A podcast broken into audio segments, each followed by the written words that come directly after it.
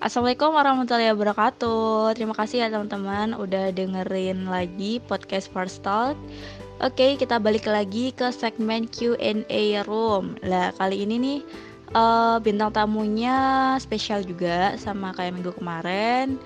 Dan mungkin teman-teman yang uh, kemarin uh, dengerin yang podcast bareng Bila, mungkin teman-teman pernah uh, di situ beberapa kali ya kita berdua nyebut nama Mas Sita nih. Jadi kali ini kita uh, akan ditemani sharing-sharing bareng Mas Sita. Jadi uh, langsung aja ya Mas Sita. Assalamualaikum Mas Sita. Waalaikumsalam Farah. Oke. Mas Sita boleh kenalan dulu dong mulai dari kampus, fakultas, prodi ini biar teman-teman juga tahu kenalin nama aku Masita Utami.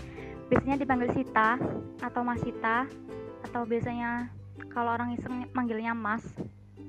Uh, aku dari Fakultas Pendidikan Psikologi Universitas Negeri Malang. Sekarang masuk semester 7 sih. Itu aja kayaknya perkenalannya. Oh iya. Sekarang lagi sibuk. Sibuk apa ya? Sibuk ngurusin all shop. Sibuk lagi uh, nyari-nyari materi buat sesuatu lah. Sibuk lagi nyiapin sesuatu juga. Itu aja sih. Oke Mas Sita biasa dipanggil Sita ya. Teman-teman ini biasanya kalau iseng manggilnya Mas Mas gitu. Uh, udah dianya nggak noleh ternyata Mas Sita yang dimaksud. Bener parah biasanya namaku dibuat uh, manggil-manggil cogan-cogan gitu sama orang-orang. Dimanfaatkan seringnya namaku. Sedih banget.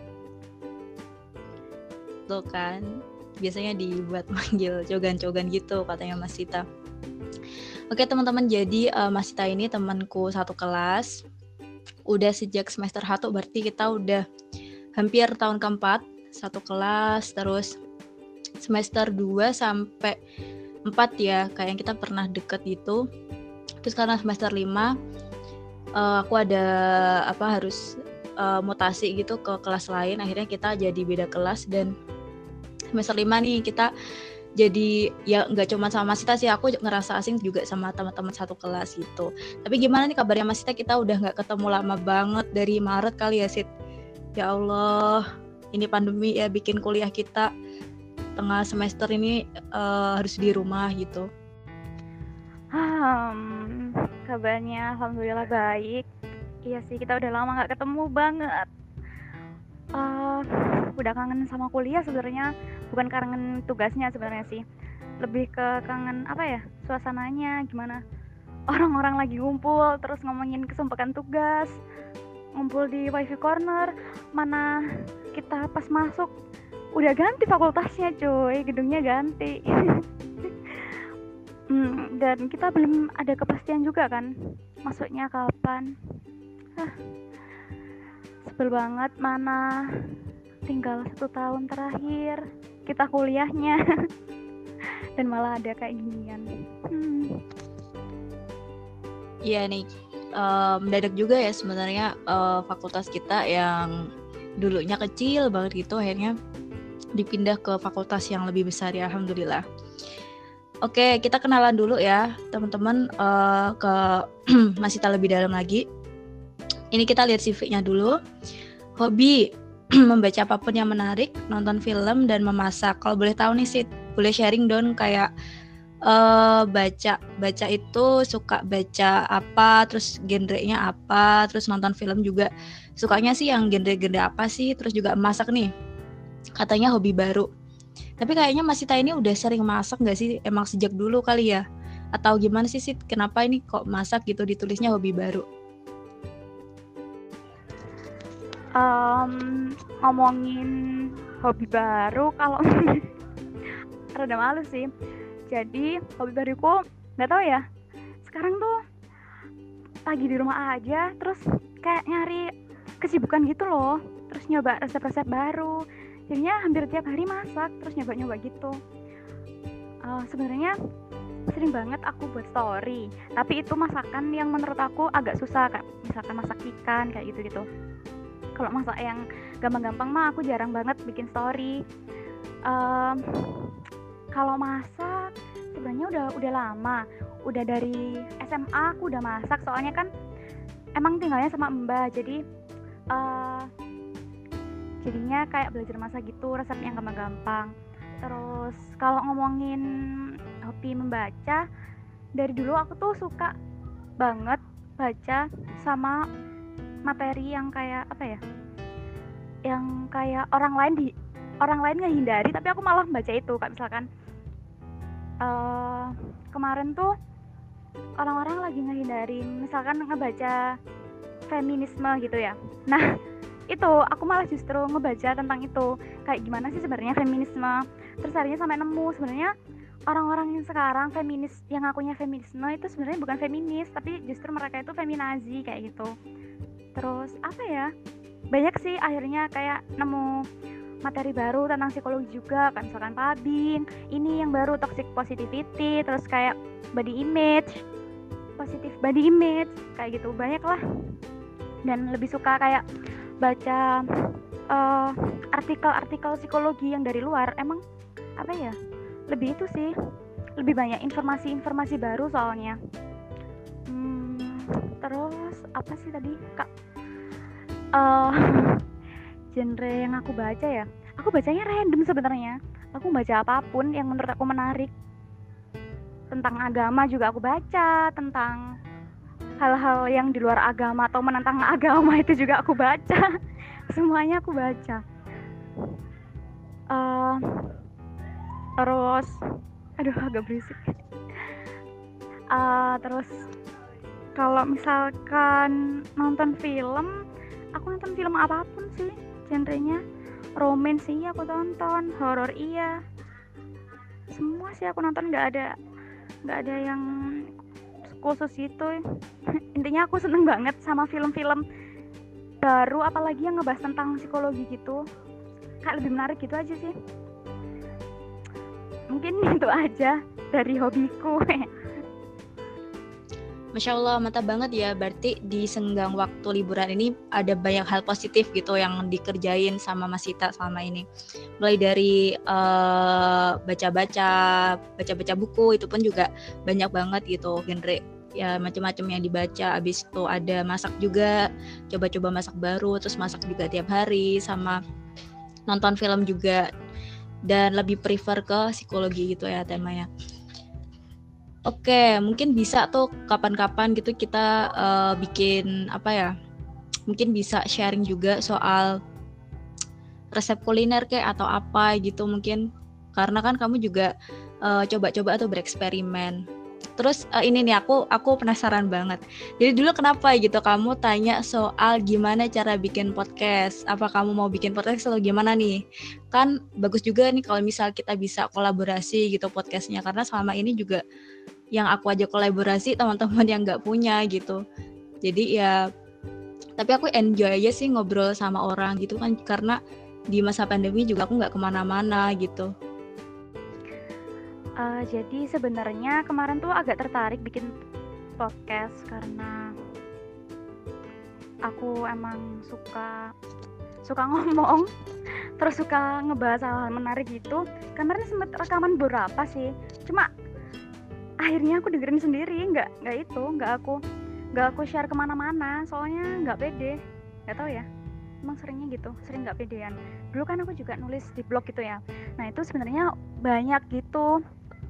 Draft apa tulisan di laptop tapi nggak aku akhirnya nggak aku share di blog soalnya nggak tahu ya. Ngerasa ngerasa kurang kompeten aja kalau misalkan merasa kurang kompeten aja kalau aku ngomongin sesuatu apa ya nggak kayak Farah lah. Farah kan udah berprestasi sedangkan aku nggak. Kayak ngerasa minder sih ya lebih tepatnya. Takut yang aku omongin salah atau gimana. Jadinya nggak aku nggak aku share ke mana-mana. Cuma jadi bahan bacaan sendiri atau jadi bahan dengerin dengeran sendiri kalau misalkan aku lain kali diajak buat kolaborasi podcast lagi mau sih. Malah aku seneng ngebahas hal-hal yang baru dan menarik. Minggu depan eh minggu depan. Di podcast selanjutnya mungkin kita bisa bahas body shaming. Ya Allah Mas Sita, ya nih, uh, gimana ya?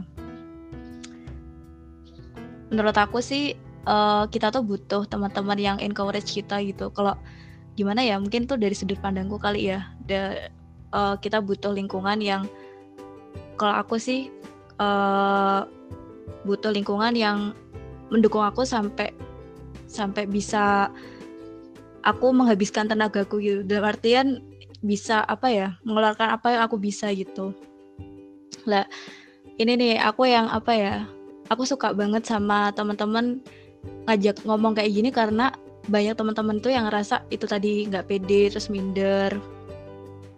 Padahal banyak orang-orang di sekitar kita teman-teman deket kita orang-orang biasa kita sapa itu mereka orang-orang yang lebih kompeten gitu. Bahkan ketika di kelas pun maksudnya mungkin nggak cuma kelas kita ya di tiap lingkungan uh, di dunia pendidikan tuh pasti ada dalam tanda kutip kayak kasar gitu anak-anak yang aktif anak-anak yang pinter dan anak-anak yang underdog kayak gitu. Padahal ya tiap orang tuh punya bidang mereka. Ya kita juga ya pasti kamu juga tahu kan kita juga tahu gitu. Dan itu sih apa ya ya kita uh, harusnya sama-sama bisa encourage satu sama lain gitu sih menurutku.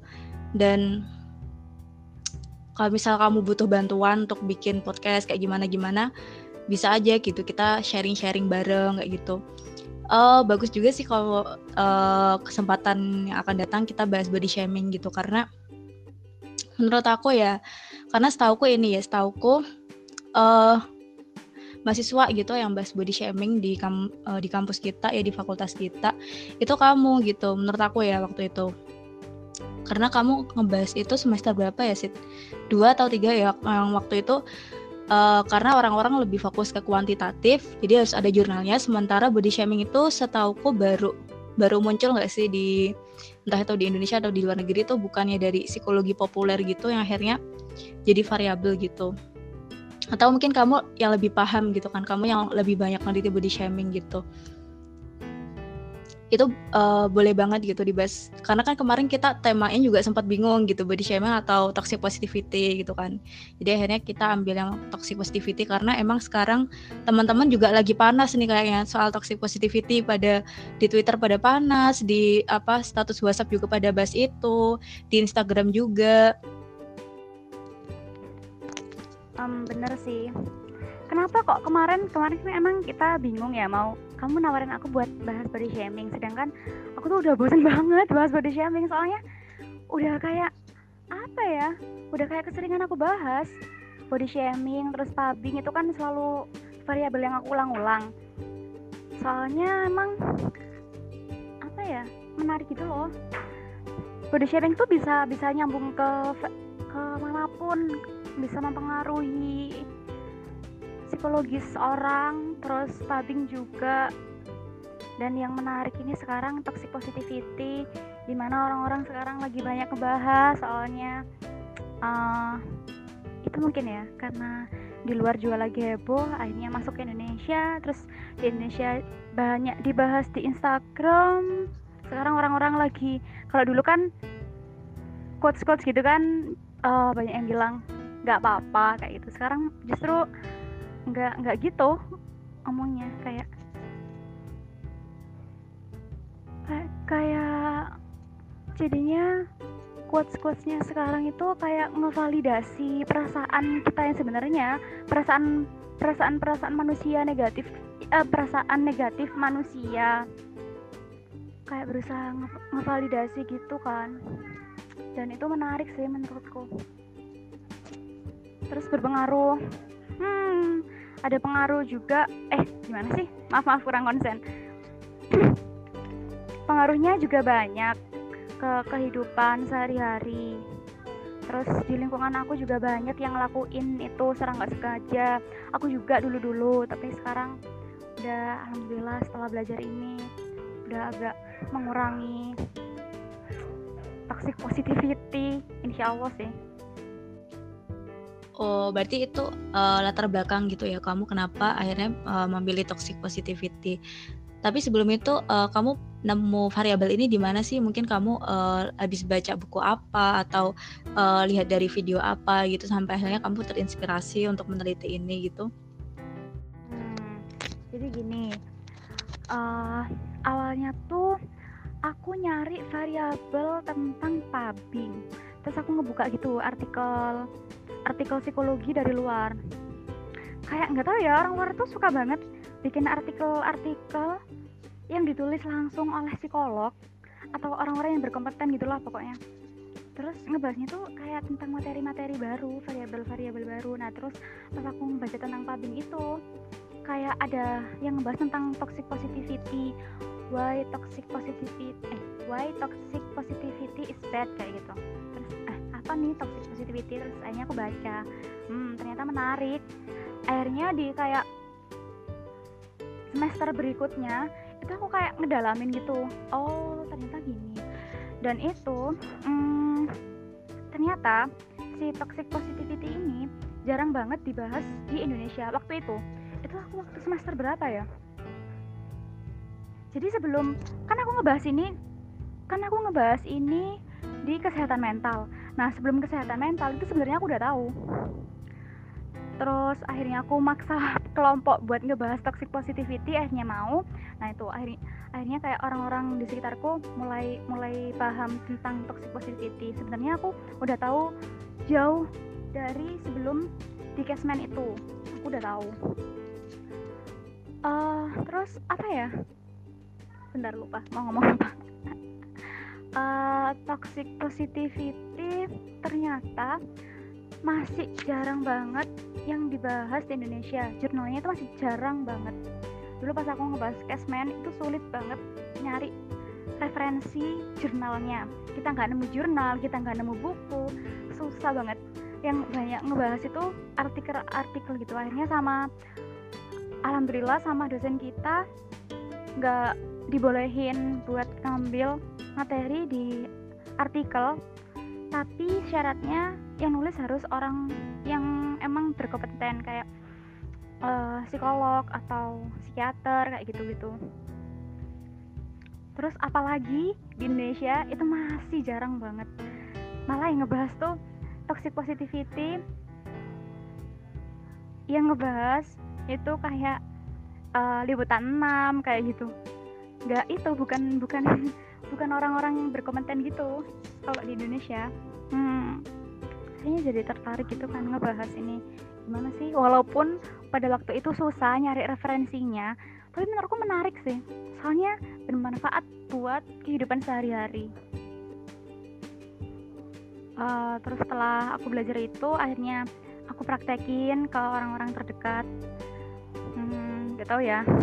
Setelah aku masuk psikologi itu banyak orang ataupun saudara gitu yang curhat ke aku terus akhirnya aku praktekin itu gimana sih cara ngehindarin toxic positivity dan alhamdulillah berhasil. Dan alhamdulillah sekarang banyak orang yang ngebahas tentang toxic positivity ini. Jadi hmm, lumayan berkembang sih jadinya. Tapi masih masih jarang banget jurnal di Indonesia yang ngebahas ini. Oh gitu, berarti uh, kamu uh, udah tahu lama banget ya soal toxic positivity ini. Oh ya nih, mungkin uh, teman-teman yang dengerin belum tahu nih toxic positivity. Mungkin uh, Sita bisa jelasin gitu. Toxic positivity itu apa sih? Jadi toxic positivity itu ketika kamu mengovergeneralisasi kebahagiaan, terus pokoknya harus all positive vibes kayak gitu. Terus uh, kayak denying your negative emotion. Jadi harus kamu harus menampilkan kamu harus selalu menampilkan positive emotion uh, denying negative emotion invalidation. Padahal padahal sebenarnya manusia tuh gak hanya terdiri dari positif emotion kan? Jadi manusia tuh terdiri dari uh, negatif emotion juga. Kayak misalkan sedih, kecewa. Nah, itu tuh perlu banget. Dan sebenarnya ini juga dibahas di uh, psikologi positif. Ini orang-orangnya seneng banget ngebahas ini. Jadi, hmm, gimana ya? Positif itu enggak, positivity itu enggak akan jadi positif ketika orang-orang itu uh, hiding hiding the real emotion.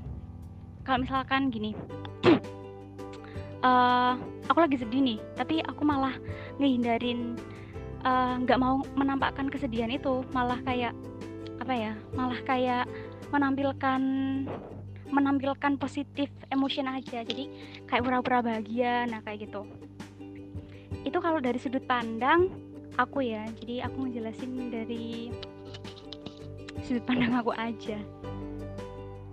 Hmm gitu Ya ya ya ya. Berarti lebih ke uh, denial uh, negative emotion gitu ya. Terus ini uh, menarik sih menurut aku karena uh, toxic positivity ini adalah sebuah variabel baru ya. Terus gimana nih seorang mahasiswa psikologi kan uh, Mas Tani seorang mahasiswa psikologi gimana pada akhirnya uh, Mas Sita ini bisa berani gitu uh, mengajukan ini untuk sebuah tugas di psikologi di mana di psikologi kita ya nggak cuma psikologi ya mungkin di banyak ilmu pengetahuan yang sudah dipatenkan ilmiah gitu kan. Sedangkan uh, toxic positivity ini uh, waktu kamu mengajukan judul ini tuh dalam artian masih banyak uh, apa ya masih belum banyak gitu jurnal yang ada untuk penguat penguat uh, argumen yang akan diberikan gitu. Bagaimana sih uh, seorang mas Tani bisa uh, meyakinkan gitu teman-teman ya udah kita ngebahas ini aja gitu.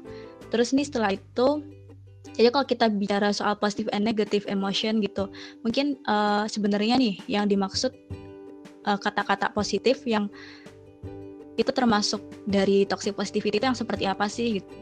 Jadi tuh sebenarnya pas awal-awal aku ngajuin judul ini rada ditolak sama anak-anak kelompokku. Soalnya emang nggak ada itunya nggak ada apa nggak ada referensinya. Terus akhirnya aku kayak bilang pasti bakal nemu sih nanti aku bakalan cari. Dan itu aku sampai malam nyari uh, si toxic positivity ini. Dan ternyata aku menemukan hal baru.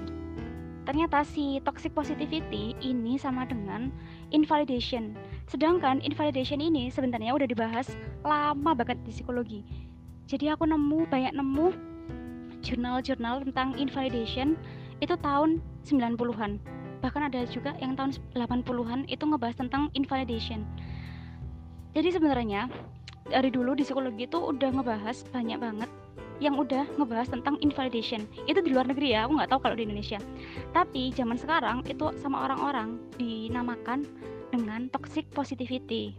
Kayak itu soalnya yang aku jelasin tadi toxic positivity, toxic positivity ini ketika seseorang nggak nggak ngedapetin apa ya validasi ketika dia ngerasakan uh, negatif emotion.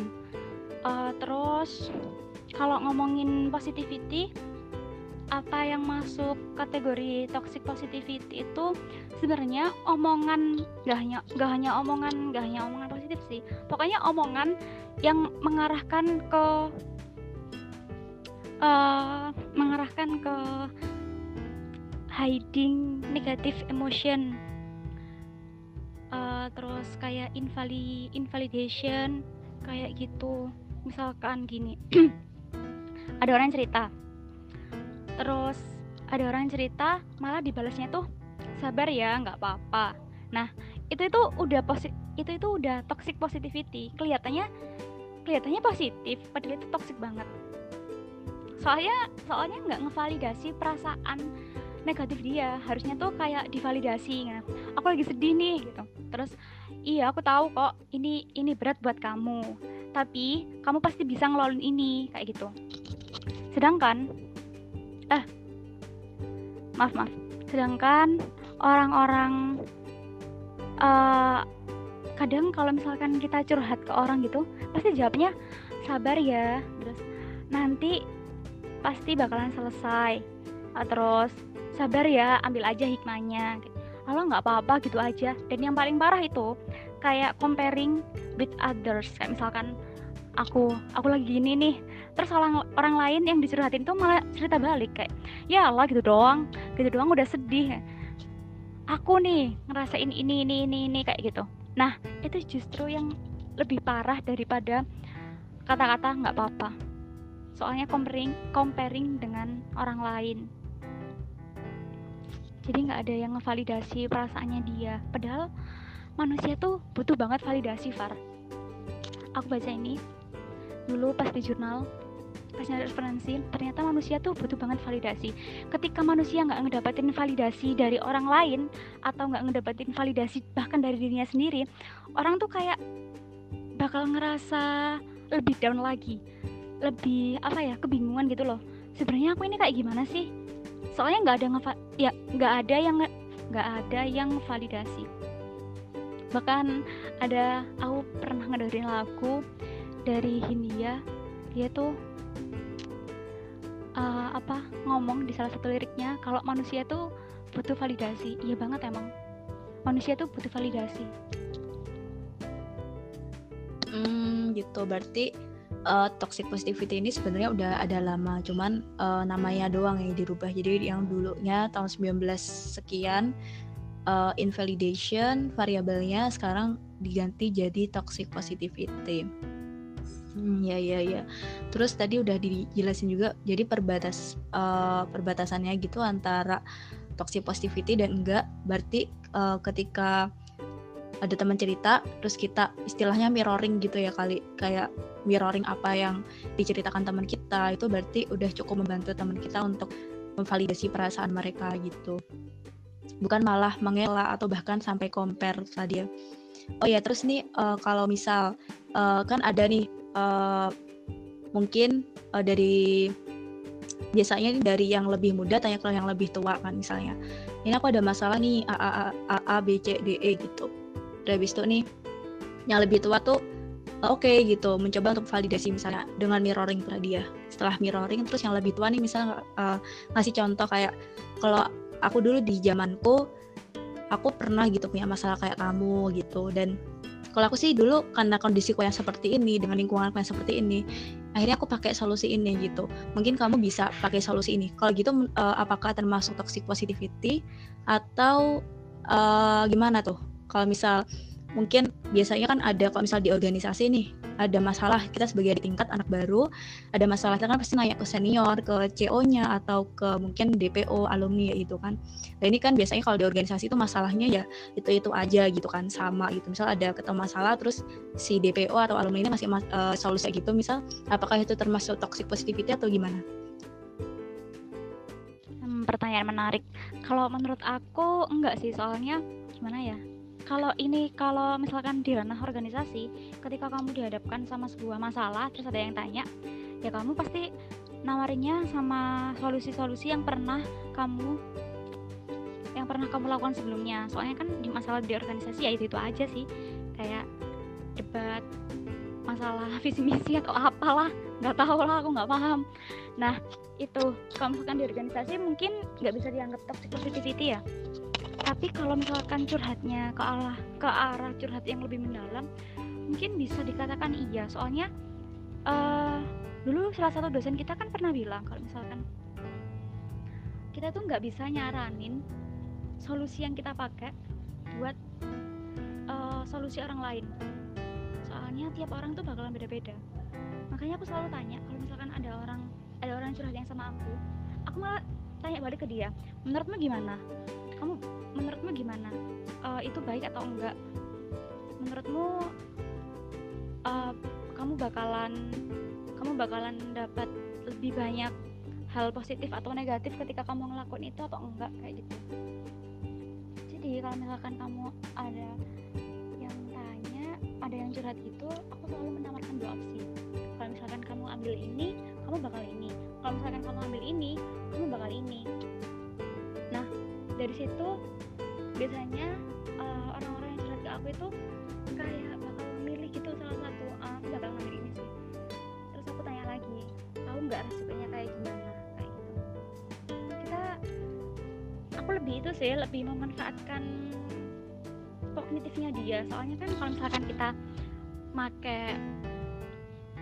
uh, apa psikoanalis jelas nggak bisa ya. Soalnya kita belum menjadi psikolog kalau misalkan behavior juga nggak bisa soalnya terlalu rumit jadi aku selalu memanfaatkan kognitifnya orang-orang buat nyelesain masalahnya sendiri jadi mereka ketika dia curhat ke aku sebenarnya dia yang suruh aku mikir kayak gimana nanti solusinya Hmm, hmm, hmm. ya ya ya. Berarti kalau di organisasi karena mungkin permasalahannya ya sekitar itu itu aja kali ya. Jadi ya kemungkinan besar hmm, solusi yang dulu pernah dipakai bisa berhasil lagi di tahun-tahun yang akan datang. Tapi juga tergantung faktor-faktor yang mengaruh juga ya.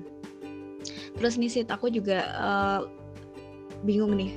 Kadang tuh bertanya-tanya ketika dulu kan pernah uh, sempat ngajar kan beberapa bulan gitu terus ketika ada anak nih misalnya ada anak jatuh gitu nah di sini aku perdebatan tuh dengan diriku sendiri apakah aku harus uh, menolong ya menolong tuh pasti ya. Cuman apakah aku harus bertanya uh, ada apa atau sakit ya atau apa gitu? Ataukah uh, aku langsung ayo gitu berdiri lagi ataukah harus seperti itu? Karena uh, beberapa ya beberapa pengajar gitu yang udah beberapa tahun ngajar. Karena waktu itu kan aku sangat newbie banget ya di dunia pendidikan gitu. Dari teman-teman yang uh, udah ngajar bertahun-tahun mereka bilang kalau anak kecil itu kayak gitu uh, cari perhatian gitu lah ini nih sebenarnya kayak gimana sih kalau misal boleh tahu nih soal toxic positivity sebenarnya? Aku ini beneran ya terjadi dan itu perdebatan gitu dalam diriku apakah aku uh, harus benar-benar sigap gitu ataukah aku langsung ayo berdiri uh, kita lanjutin belajarnya atau gimana sih gitu. Terus soal uh, tadi ya soal memvalidasi ya sih tiap orang uh, punya kondisi yang berbeda-beda sampai akhirnya kita uh, akhirnya uh, menawarkan gitu. Tapi tapi uh, ini beberapa orang yang cerita ke kita mungkin kamu juga pernah ya nemuin mereka itu ketika kita tanya balik gitu sebenarnya apa yang mereka mau atau solusi apa yang mereka pingin gitu mereka justru nggak tahu gitu kayak misalnya uh, soal bakat ya aku ini bakat di mana sih? gitu. Terus akhirnya kita coba tanya-tanya tanya-tanya tanya-tanya ya udah nih kita ada data ini ini ini ini gitu. Kalau kamu sendiri seraknya ke mana? gitu. Terus akhirnya dia ngomong aku nggak tahu gitu. Aku nggak kenal diriku gitu. Aku nggak tahu mau ke mana gitu. Enaknya gimana? Tolong kasih saran dong. Misal kita ketemu orang yang kayak itu gimana sih gitu cara menghadapinya? Eh mungkin bukan menghadapi ya tapi gimana gitu cara menanggapi gitu teman-teman atau orang-orang atau uh, adalah orang yang tanya ke kita gitu kayak gitu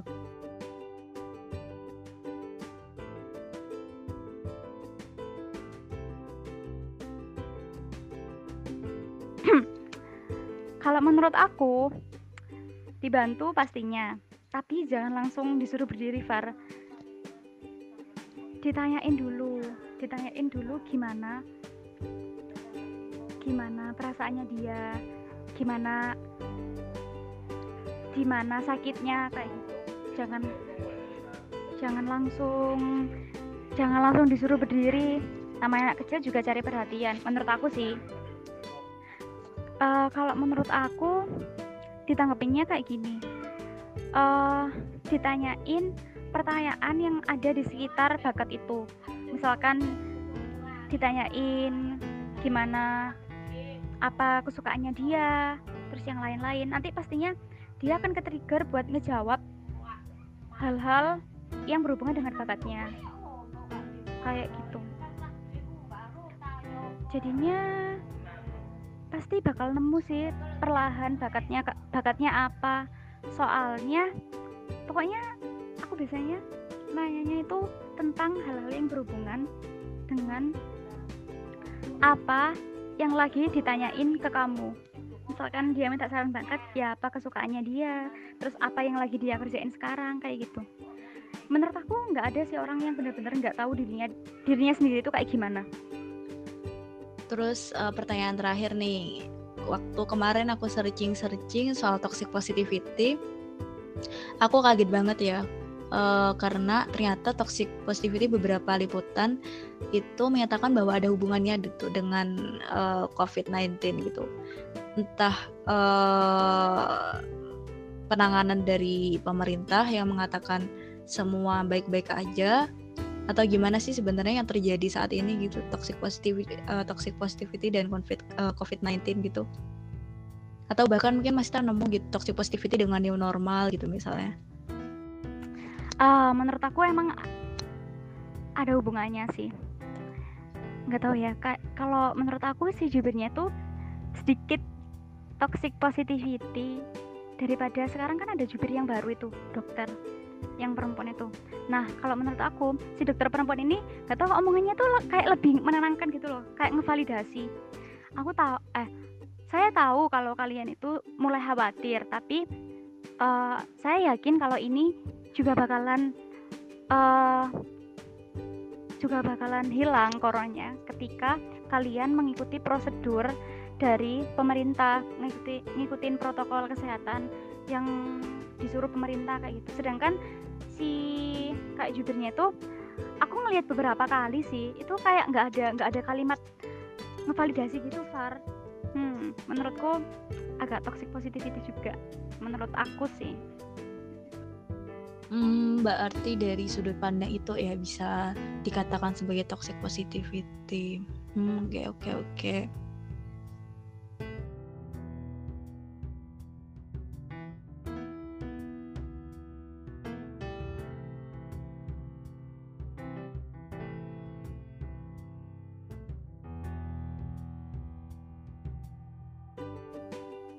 Oh ya Sid, mohon maaf banget nih karena abis ini uh, maghrib sekalian gitu ya, uh, biar kamu nanti jawabnya langsung jawab gitu. Uh, Sebenarnya ketika kita nggak memvalidasi itu apa sih gitu dampaknya buat orang gitu kan? Kan toxic positivity ini sebenarnya urgent banget ya uh, untuk dibahas dan untuk di speak up gitu. Dan kalau setelah kamu baca, setelah kamu mengkaji gitu, apa sih gitu dampak negatif dari toxic positivity ini?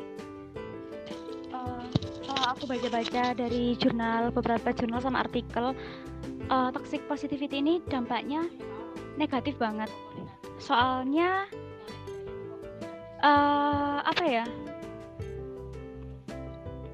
Kan tadi kan hiding negatif negatif emotion ya. Jadi nggak bisa nggak bisa ngeluarin emosi yang yang sebenarnya. Akhirnya bisa nyebabin depresi. Itu yang paling tinggi. Terus apa ngerasa nggak tenang aja sih. Nggak ngera ngerasa nggak ada kepercayaan diri juga. Soalnya apa-apa kayak ditentang sama orang kalau misalkan aku sedih nih ya lah gitu aja sedih. Akhirnya dia itu nggak bisa ngungkapin perasaan yang sebenarnya. Itu depresi terus ngerasa malu atau shame. Itu yang paling yang paling apa yang paling banyak dampaknya. Soalnya emang gimana ya? Ketika kamu nggak ngedapetin validasi yaitu yang aku jelasin tadi kayak bingung gitu Far jadinya. Akhirnya jadi bisa nggak jadi diri sendiri. Gak, soalnya nggak bisa ngungkapin perasaan yang sebenarnya banyak nih sekarang yang kayak gitu. Apalagi anak-anak muda yang sok-sokan bahagia gitu di sosial media padahal sebenarnya enggak. Hmm, berarti uh, justru sosial media ini uh, jadi apa ya kepura-puraan gitu mungkin ya dalam tanda kutip uh, buat teman-teman yang upload gitu kesehariannya yang happy terus kayak gitu. Padahal kan sebenarnya uh, ada perasaan-perasaan atau emosi-emosi negatif gitu. Uh, terus uh, emosi negatif ini kan sebenarnya ada gitu cara untuk mengeluarkan atau katarsis gitu ya mungkin bahasanya. Uh, mungkin uh, Mas Ita gitu pernah nemu gimana sih gitu cara mengeluarkan emosi negatif itu dengan cara yang juga uh, di apa ya diterima gitu sama masyarakat juga. Mungkin uh, selain cerita nih kan kalau cerita kita cerita ke orang kan uh, Mas tadi bilang kalau banyak orang masih belum validasi. Mungkin dengan podcast kita Mas kita bisa uh, memberikan gitu ya psikoedukasi secara nggak langsung pandangan-pandangan baru soal ini sehingga semoga banyak orang akhirnya bisa memvalidasi uh, curhatan-curhatan temannya gitu. Tapi gimana dengan orang-orang yang mungkin malu untuk bercerita gitu? Uh, gini, emang kalau menurut aku sosial media tuh apa ya banyak banyak yang ngomong kalau uh, orang sekarang tuh lagi hits detoxifying lewat nggak main lagi sosial media. Soalnya sosial media tuh uh, banyak yang ngambilin kepura-puraan. Gimana ya misalkan kita upload kebahagiaan gitu nggak apa-apa. Tapi kan sebenarnya kita juga nggak boleh ngelupain kalau kita itu juga punya perasaan negatif. Aku sih biasanya katarsisnya itu lewat uh, nulis. Kalau enggak ya sih aku aku serang aku serangnya nulis sih sebenarnya. Nulis apa pun aku punya kayak fake account gitu. Aku nggak nggak nggak ngefollow siapa pun sebenarnya tapi ketahuan terus di follow sama teman-teman deket. Nah itu isinya tentang tulisan-tulisanku kayak pas aku lagi ngerasa emosi-emosi negatif itu aku nulis akhirnya. Terus aku upload. Aku sering banget sih nulis ada dulu satu apa ya satu satu gendel itu apa sih bahasanya? Pokoknya beberapa kertas gitu. Isinya puisi aku terus dibawa sama temanku dan ternyata hilang. Nggak tahu ke mana padahal menurutku apa ya itu bagian dari cerita hidup. Soalnya aku emang nulis pakai tangan. Kayak agak sedih gitu. Beberapa orang katarsisnya beda-beda sih. Kalau ada temanku itu yang katarsisnya dengerin lagu ada juga yang katarsisnya itu cuma diem terus ngerefleksi diri sendiri. Kayak gitu. Kalau tidur enggak sih itu bukan katarsis soalnya jadinya ngehindarin perasaan kalau tidur itu enggak malah selesai. Hmm, hmm, hmm, hmm, berarti ada banyak orang yang merasa bahwa sosial media itu cukup mengganggu ya.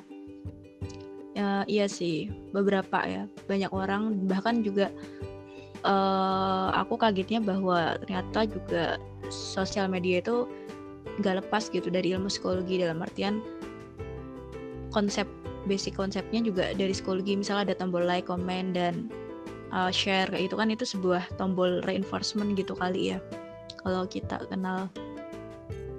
Hmm, ya iya sih. Beberapa orang uh, menganggapnya kayak gitu.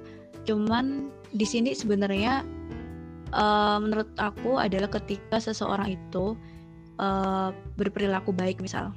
Dia berperilaku baik pertama mungkin mungkin itu belum jadi kepribadian dia gitu. Tapi ketika perilaku baik itu terus berulang-ulang gitu akhirnya itu jadi kepribadian dia gitu. Pun juga sama ketika dia uh, berperilaku yang mungkin uh, di kurang diterima sama masyarakat gitu. Itu awalnya sekali gitu. Tapi ketika itu akhirnya jadi berkali-kali itu akhirnya jadi kepribadian seseorang gitu kan. Jadi uh, itu ya yang akhirnya kita sekarang lagi perang pikiran gitu menurut aku ya menurut aku.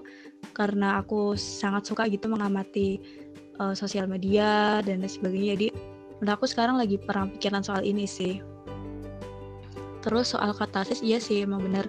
Tiap orang tuh beda-beda. Ada yang um, yang lebih juga mm, beda-beda. Ada yang bersepeda olahraga dan lain sebagainya. Ya mungkin itu bisa. Kalau menulis tuh lebih uh, mungkin ada terapi gitu ya. Terapi menulis gitu. Mungkin nanti juga ada gitu terapi basket terapi sepak bola. Entahlah nggak bisa jadi tapi kayak gitu. Oke Mas Ita, uh, makasih banyak ya buat nyempatin waktu sore ini. Mohon maaf banget uh, ganggu waktunya. Dan kalau misal nih ada teman-teman yang mau sharing lagi soal toxic positivity, boleh dong bagi akun uh, untuk sharing gitu sama teman-teman akun Instagram atau sosial media yang lain.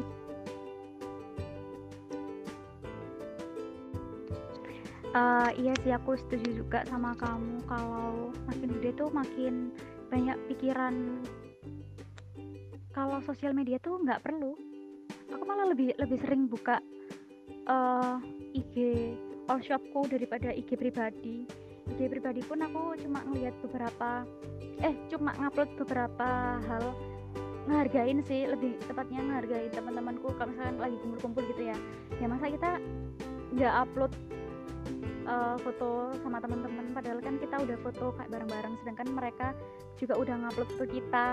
Ya masa kita nggak mau nge-repost aku biasanya lebih ke ngehargain aja sih uh, terus kalau yang terapi iya sih terapi nulis itu nah, sebenarnya semua bisa di, dijadiin terapi. Uh, sebenarnya juga kalau menurut aku ya kita tuh bisa loh nggak ngelakuin terapi ke diri sendiri. Walaupun gak secara profesional tentunya. Kayak nulis atau main basket pokoknya nggak nggak boleh apa ya yang penting tuh nggak. Jangan sampai kita uh, hiding negative emotion terus denial negative emotion sampai akhirnya nanti kita jadinya pura-pura bahagia terus jadinya toxic positivity Baiklah teman-teman, karena perbincangan kita udah cukup panjang di segmen kali ini. Terima kasih banyak untuk Mas Sita karena bersedia min, uh, meluangkan waktu dan kuota ya untuk datang di First Talk dan untuk memberikan edukasi tentang toxic positivity. Semoga bermanfaat untuk kita semua. Amin amin ya rabbal alamin. Terima kasih juga Farah udah mau ngundang aku yang gak jelas ini. Terus maaf kalau misalkan kalau misalkan informasi yang aku jelasin tadi kurang jelas dan banyak ketawanya. Terima kasih. Oh iya, karena Sita tadi bilang beberapa kali soal uh, akun sosial media yang apa masker ya Madibadi itu boleh uh, promosi dong ke teman-teman nih mungkin teman-teman ada yang lagi butuh uh, masker dan mungkin Sita juga bisa jelasin kayak spesifikasinya kenapa sih masker ini lebih uh, unggul gitu daripada produk yang lain. Uh, iya, alhamdulillah aku lagi jualan masker organik Madi Badi namanya. Tapi aku lebih sering baca Mudi Budi sih karena kita orang Jawa ya. uh, ada dua varian, satunya tuh buat ngilangin bekas jerawat, yang satunya buka eh buat detoxifying dosa-dosa di wajah kita. Jadinya kayak ngilangin jerawat gitu. Hmm, kalian bisa cek di at madi badi underscore malang. Tulisannya m u d d y b u d d y underscore malang. Dapat banyak gift ada shopee juga bisa COD juga.